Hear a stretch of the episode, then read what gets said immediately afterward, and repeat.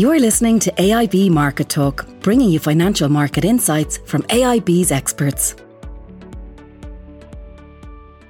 Hello and welcome to our AIB Market Update on the 17th of October 2023. I'm John Heffernan from our AIB Customer Treasury team, and I'm joined this week by AIB's Senior Economist John Fahey to discuss the outlook on interest rates and the impact on currency markets. John, not unusual for our podcast, let's start with the interest rate side of things. Whereas the market focus this year has been all about when the hikes are going to stop, we're now seeing a bit of stickiness happening in terms of the inflation numbers. Can you talk us through what's going on at the moment across the three major currencies, please? Yeah, so as you say there, that stickiness in inflation, I suppose, has been present for a good while when you look at underlying core inflation. But, you know, to keep it very precise on the interest rate, it's kind of around the theme now of higher for longer. And that's been a key factor in, you know, movements in financial markets over the last number of weeks. We've seen both bond and equity markets come under some downward pressure in what has been fairly volatile trading because markets are preoccupied about interest rates. As you say there, the attention was, you know, how higher rates going to go, and then the focus had shifted to be, well, when is the first rate cut coming? But now there's been a bit of a shift in focus, or at least the thematic approach to it is now very much higher for longer, because it ties into the point you say there around underlying core inflation in all those economies in terms of the US, the UK and the Eurozone is proven sticky. So markets now are starting to price in rates higher for longer. So it seems that rates are either close to or at their peak across the three main central banks that we focus on in terms of the ECB, the Bank of England and the Fed. But probably it's just important to recap where we've been over the last couple of weeks, because we've had the September meetings from the ECB, the Bank of England and the Fed. And if you look at the ECB, they increased as expected by 25 basis points in September, which brought the deposit rate up to 4%.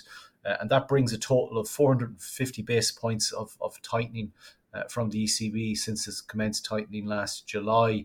But the comments after the meeting in terms of the press conference suggest that rates may have peaked. Now, obviously, the European Central Bank or President Lagarde aren't going to come out and explicitly say that, because they need to allow themselves some flexibility. But if you look at what's priced into markets, futures contracts would share that view too, that rates have peaked. But if you look out to next year, the market's not expecting, you know, rate cuts from the ECB till the second half of the year. And even then, fairly modest rates are still at 3.5% by the end of 24. So there's your higher for longer. You know, rates may come down next year, but they're still going to remain elevated.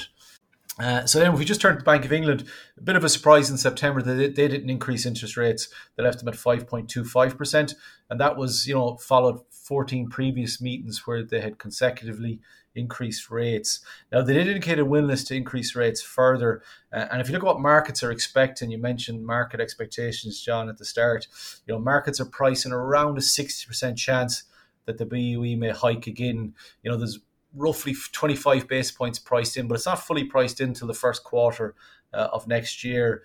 So that would bring rates up to 5.5%, and rates are then seen back around 5% by the end of 2024. So again, you know, that's the higher for longer. You know, another rate hike potentially next year from the Bank of England is what market's expecting, and only very modest rate cuts by the end of the year.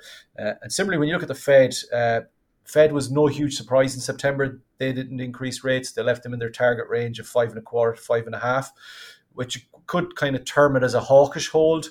Their dot plot, which is their interest rate projections, did show another rate increase with the move, which would move the target range up to 5.5 to 5.75. So when you look at the dots, though, in terms of the Fed's guidance for 24 and 25, you know, by the end of 25 in their dot plot, they still have rates in around 4.5 to 4.75%. And they highlight the data-dependent nature of any decision.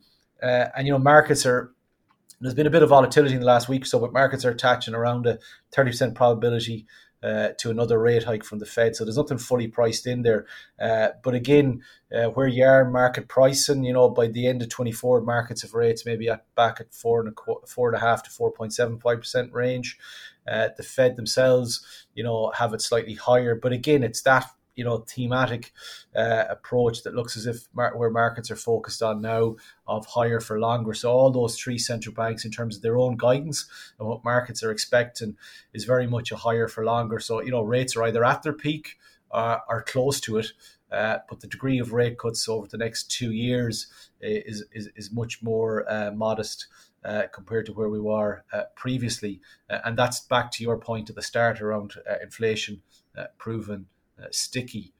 And John, I'm going to use the recent kind of traffic in US bond yields to move us on to a look at the currency side of the house, where there's kind of been relative shifts in expectations this year. So I'm going to predicate it by saying that we saw last week the yields fluctuate a bit in the States, and we saw the dollar move in sync, if you want, with what was going on with dollar yields. Can you speak to us a little bit about what impact those yields and obviously the interest rate side of the house that you're speaking to above is impacting on dollar in particular, but with the currencies in general? Yeah, well, what you're alluding to there, John, is obviously interest rate differentials. And one thing we've seen since, I suppose if you think of it, around since mid-July, is the dollar has made significant ground against all currencies. We've had euro-dollar testing below that 105 level in the last couple of weeks. And the reason for that is that, the US economy has proved, surprise to the upside of expectations this year. And at the same time, underlying inflation in the US has proven sticky. So there's been a reassessment of that interest rate outlook for the Fed, whereas previously the market would have been expecting and pricing in much more extensive rate cuts from the Fed through 2024 into 2025. As we talked about there, the extent of rate cuts that's now priced in over the next 2 years is much lower. So that's added a support to the dollar. And then what you're seeing too is a bit more volatility on markets to data because, all the central banks continue to emphasize that they're now in data watching, data dependent mode. And that will inform the decision. So they're no longer giving forward guidance. And you referenced their recent data. And last week, we saw an example of that with the US CPI data, which, there wasn't a huge surprise versus the but it did surprise slightly to the upside of expectations, but it wasn't drastically different. But we did see an immediate impact on markets. Whereas, we had seen the US Treasury curve, flattening prior to that, we did see a steepening. In other words, the higher for longer mantra was getting further built into the curve there. And we saw, yields, rising in the immediate aftermath of that. And then we saw the impact on the dollar. We saw, euro dollar go back below the 105 level because earlier in the week, euro dollar had got above 106, traded to a high of 106.4. With yields moving lower, but immediately after that CPI release. But generally what we've seen over the last couple of months is a move higher in yields. And in fact, if you kind of just want to look at it since the start of the year, right across the board, bond yields are higher, which is just reflective of that higher for longer in terms of the interest rate outlook. If you look at the UK, the policy-sensitive two-year yield is up over 100 basis points since the start of the year. The US two-year Treasury yield is up 60 basis points, and the German two-year yield is up 40 basis points since the start of the year. So that just shows you what's been happening in markets and in yields, where the market and the guidance from central banks that markets are interpreting is that, we may see rate cuts next year, but over the next 2 years, the degree of rate cuts is going to be much smaller than previously envisaged. And then we've seen that reflective in yields moving higher, and that has helped to underpin the dollar. And as you say, in terms of where we are level-wise with euro dollar, we're in around the 105 trading in early this week.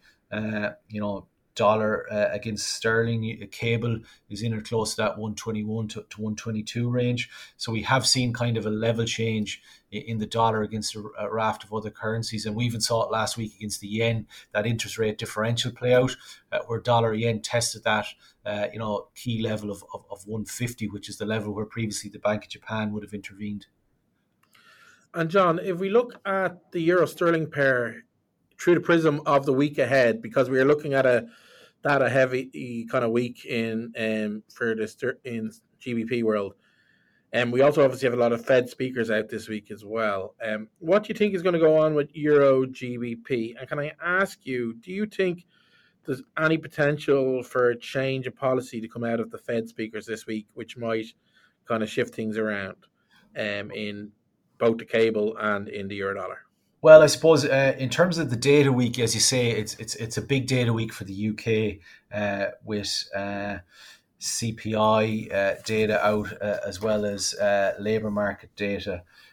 So, you know, that's two of the key releases which make the currency pair or make sterling sensitive. We have seen previously sterling react to CPI releases, which have tended to surprise to the upside of expectations.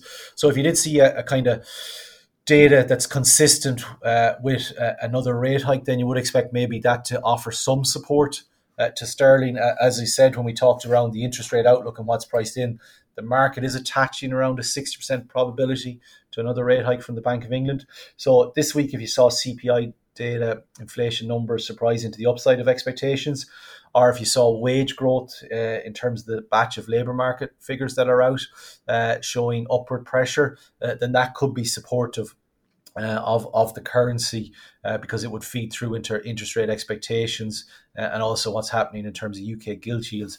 But what I would say just in terms of that pair euro sterling, okay, it's been a bit volatile over the last while, but still since really the start of 2021, the pair has been in an 83 to 90p trading range. So, you know, compared to where we were previously, dealing with the uncertainty around Brexit and all that, the trading range in euro sterling has been fairly narrow, and in the last couple of weeks, you know, it's been stuck in an 86 to 87p trading range. But if you did get some data this week from the UK that suggested at, you know, an increased firming of UK rate expectations, that could put a bit of momentum back in sterling. You could see the euro sterling pair trade back down below 86p, back close to 85, but really we've been in a fairly narrow 86 to 87p trading range, and I suppose our outlook for euro sterling would be for a continuation of that. You know, we'd have a trading range out through to the end of the year in terms of euro sterling of 84 to 90p, so that would give you a midpoint in around 87p over the next couple of quarters.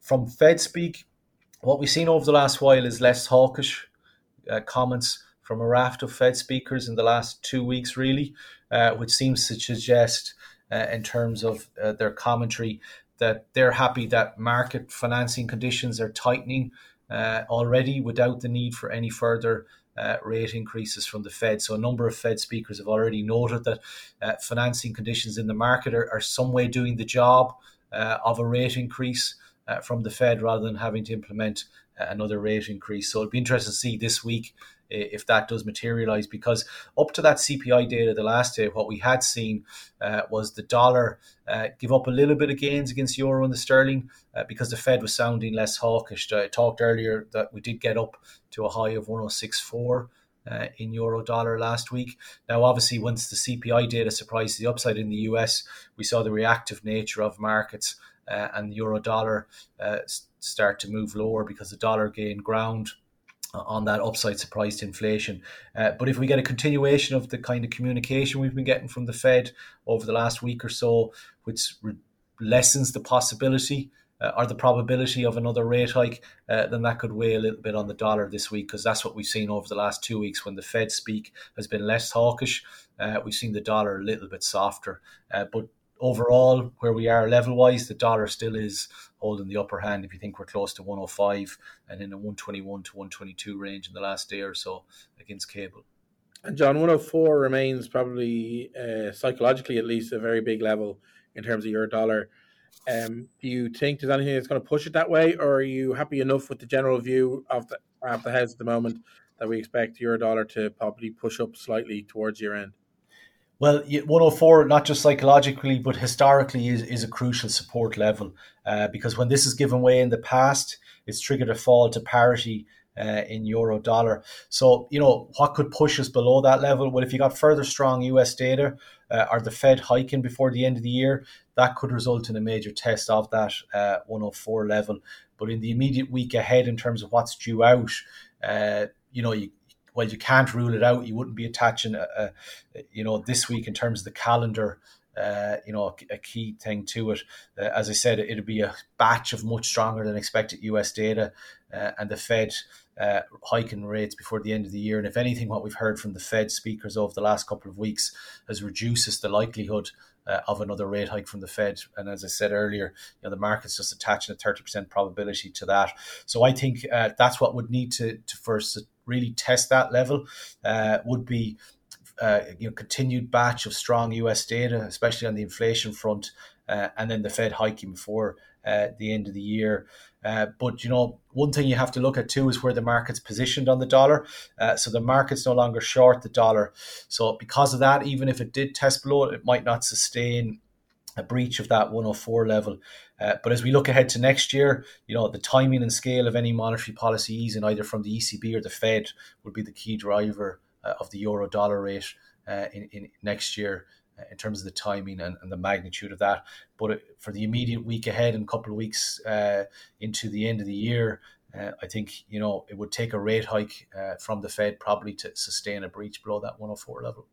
Okay, John, that's very interesting. I think we'll wrap up the podcast there. There's been a lot in it. There's a lot going on. Many thanks, as always, for the comprehensive update. And a big thanks indeed to all our listeners for joining us on our podcasts.